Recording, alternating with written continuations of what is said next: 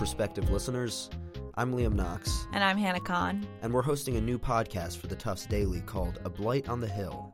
It will focus on structural problems within Tufts as an institution and how they connect back to its greatest underlying motives, profit and growth.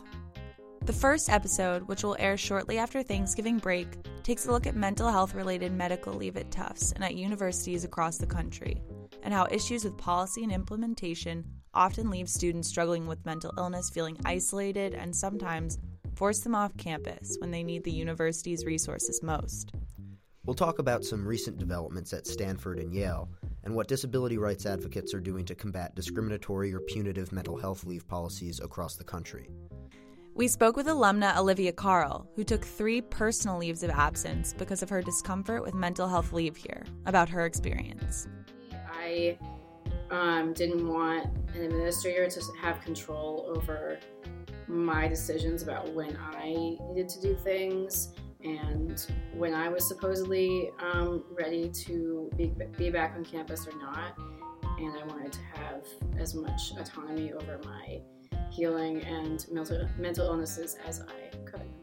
As well as with Chris Paulino, a senior here whose forced hospitalization and subsequent experience with mental health leave left them without agency over their healing process.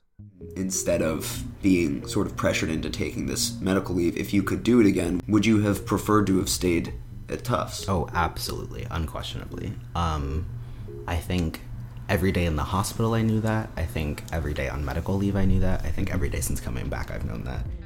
And lastly, with Mara Klugman, a senior staff attorney at the Bazelon Center for Mental Health Law, about what disability rights advocates are doing to push back on these policies and what students should know about their rights. Um, why shouldn't students be afraid to ask for help? Well, quite frankly, um, and a lot of the intakes and students that we deal with, I understand why students are afraid to ask for that help. Check out the episode and tell your friends about it.